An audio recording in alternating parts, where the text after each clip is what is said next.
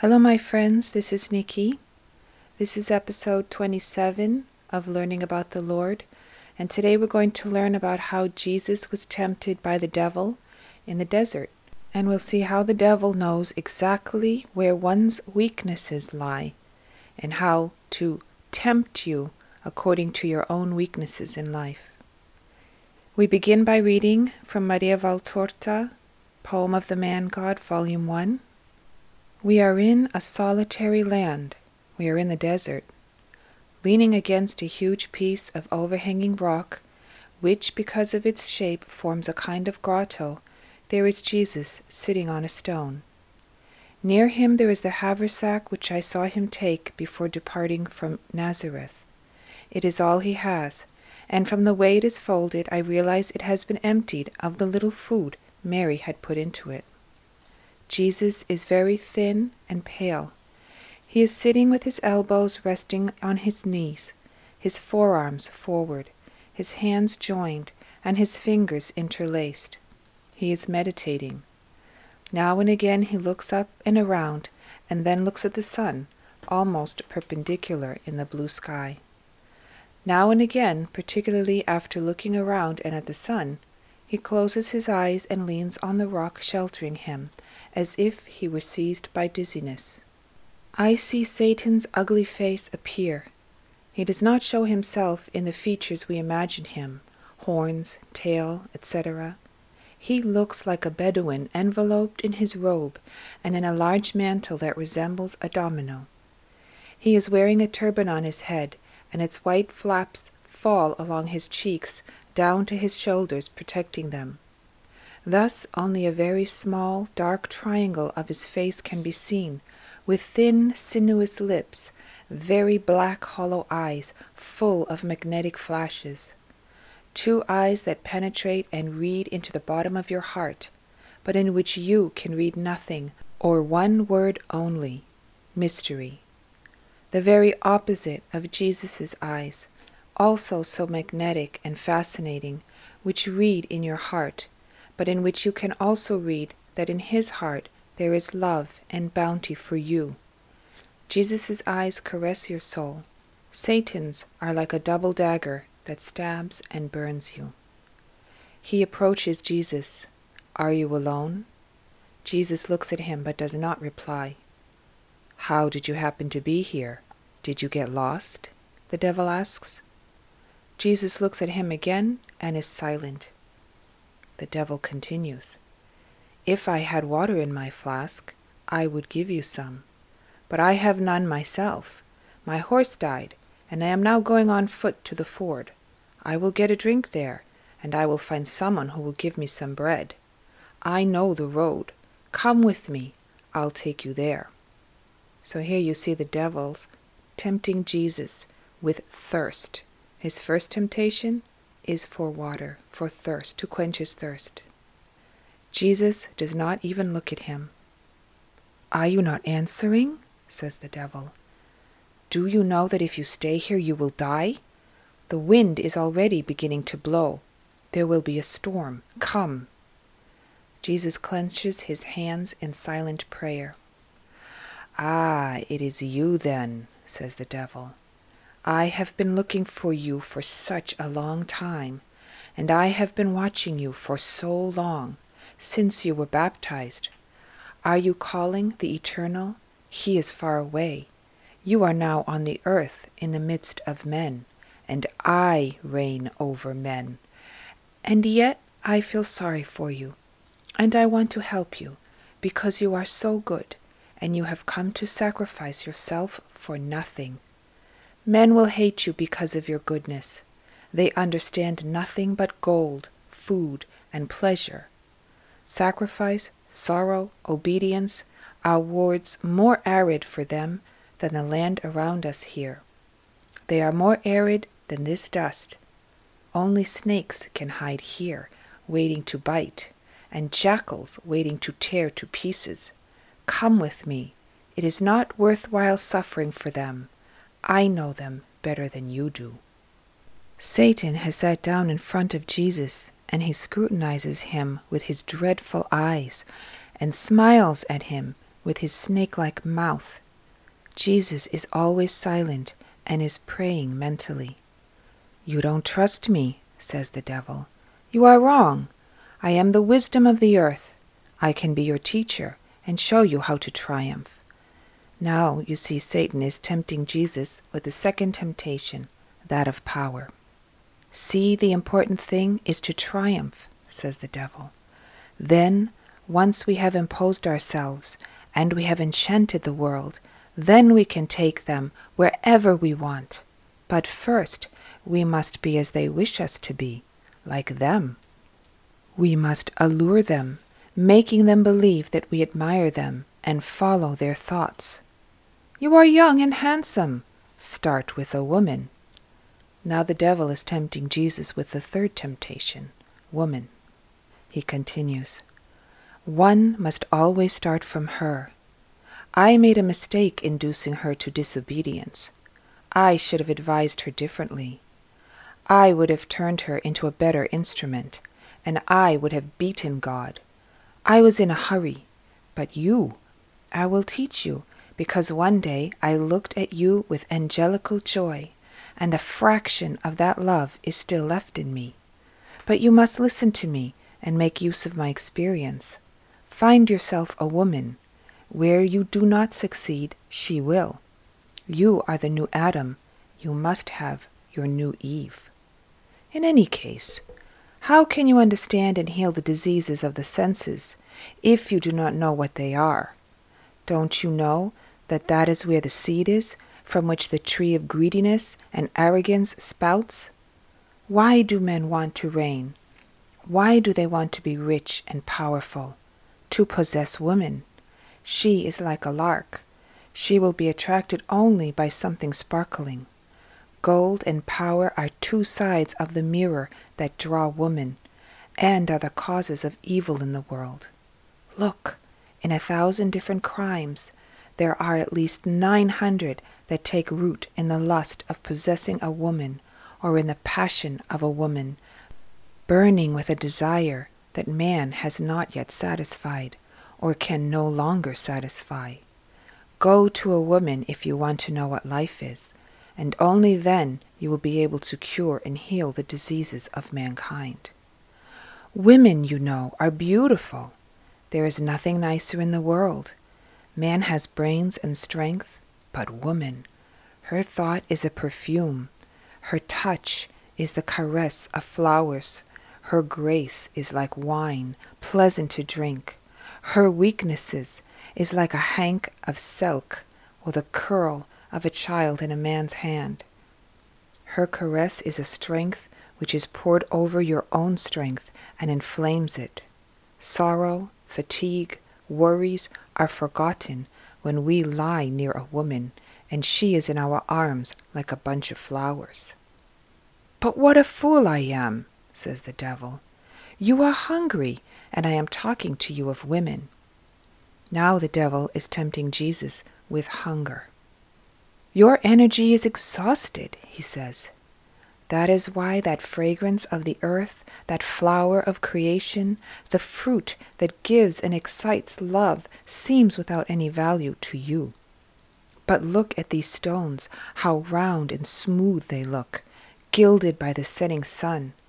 Don't they look like loaves? Since you are the Son of God, all you have to say is, I want, and they will become sweet smelling bread, just like the loaves housewives are now taking out of their ovens for the supper of their families. And these arid acacias, if you only wish so, will they not be filled with sweet fruit, and dates as sweet as honey? Eat your fill, Son of God. You are the master of the earth. The earth is bowing down to put itself at your feet, and appears your hunger. Now the devil continues with his deceit he says. Don't you see that you are turning pale and unsteady at the mention of bread? Poor Jesus, are you so weak that you cannot even work a miracle? Shall I work it for you? I am not your equal, but I can do something. I will do without any strength for a whole year. I will gather it all together. But I want to serve you, because you are good, and I always remember that you are my God, even if now I have forfeited calling you so. Help me with your prayers, that I may. Be quiet, says Jesus. Man does not live on bread alone, but on every word that comes from the mouth of God. That's the first time Jesus spoke to the devil. The devil starts with anger. He grinds his teeth and clenches his fists, but he controls himself and turns his grinding into a smile. I understand, says the devil. You are above the necessities of the earth, and you are disgusted at making use of me. I deserve it. But come then and see what there is in the house of God you will see how even priests do not refuse to come to a compromise between the spirit and the flesh. After all, they are men and not angels. Work a spiritual miracle. I will take you up to the pinnacle of the temple, and you will undergo a transfiguration and become most handsome. You will then call the cohorts of angels, and will tell them to form a footrest for your feet with their interlaced wings and to let you down thus into the main yard, so that people may see you and remember that God exists. One must show oneself now and again, because man's memory is so weak, particularly with regard to spiritual matters. You can imagine how happy the angels will be in forming a protection for your feet and a ladder for you to descend. So here, the devil is tempting Jesus with glory. And Jesus responds, and he says, It is said, You must not put the Lord your God to the test. Now the devil answers, You understand that your apparition would not change anything, and the temple would continue to be a market full of corruption. Your divine wisdom is aware that the hearts of the ministers of the temple are nests of vipers that tear and are torn to pieces for the sake of prevailing. They are subdued only by human power. Well, come then, he says, adore me. I will give you the earth. Alexander, Cyrus, Caesar, all the great rulers, past or present, will be like the leaders of miserable caravans as compared with you, as you shall have the kingdoms of the world under your scepter. Now the devil is tempting Jesus with human power, glory, wealth, and kingship. He continues, And with the kingdoms, all the wealth, all the beautiful things on earth, women, horses, armies, temples. You will be able to raise your sign everywhere when you are the King of kings and the Lord of the world. You will then be obeyed and respected both by the people and by the priesthood, all classes will honor and serve you, because you will be the powerful one, the only one, the Lord. You see here that Satan knows that he cannot defeat Jesus. Jesus himself submits to him. The devil continues, Adore me for one moment only. Appease this thirst of mine for being worshipped it ruined me, but it is still left in me, and I am parched by it. The flames of hell are like a fresh morning breeze as compared to this fierce ardor burning inside me. It is my hell, this thirst. One moment, one moment only, Christ. You are so good. One moment of joy for the eternally tortured one. Let me feel what it is like to be God and I will be a devoted, obedient servant for all your life and all your enterprises. One instant, one instant only, and I will no longer torture you. And Satan falls on his knees, imploring. Now you must realize that we must never worship Lucifer because he wants to be worshipped as God and he deceives people in order to be worshipped as a god and take their souls away from our true God. And now Jesus stands up. He has lost weight because of the long days of fast, and he now looks taller. His face is terribly severe and potent. His eyes are two burning sapphires. His voice is like thunder. It reverberates in the cave of the huge stone and spreads over the stony, desolate plain when he cries, Be off, Satan! It is written, You must worship the Lord your God and serve him alone. Satan, with a cry of fearful torture and indescribable hatred, springs to his feet, a dreadful sight in his furious, smoky figure and he disappears with a last cursing yell. Jesus is tired and sits down, leaning back with his head resting on the stone. He looks exhausted. He is perspiring. But angels come to blow gently with their wings in the closeness of the cave, thus purifying and refreshing the air. Jesus opens his eyes and smiles.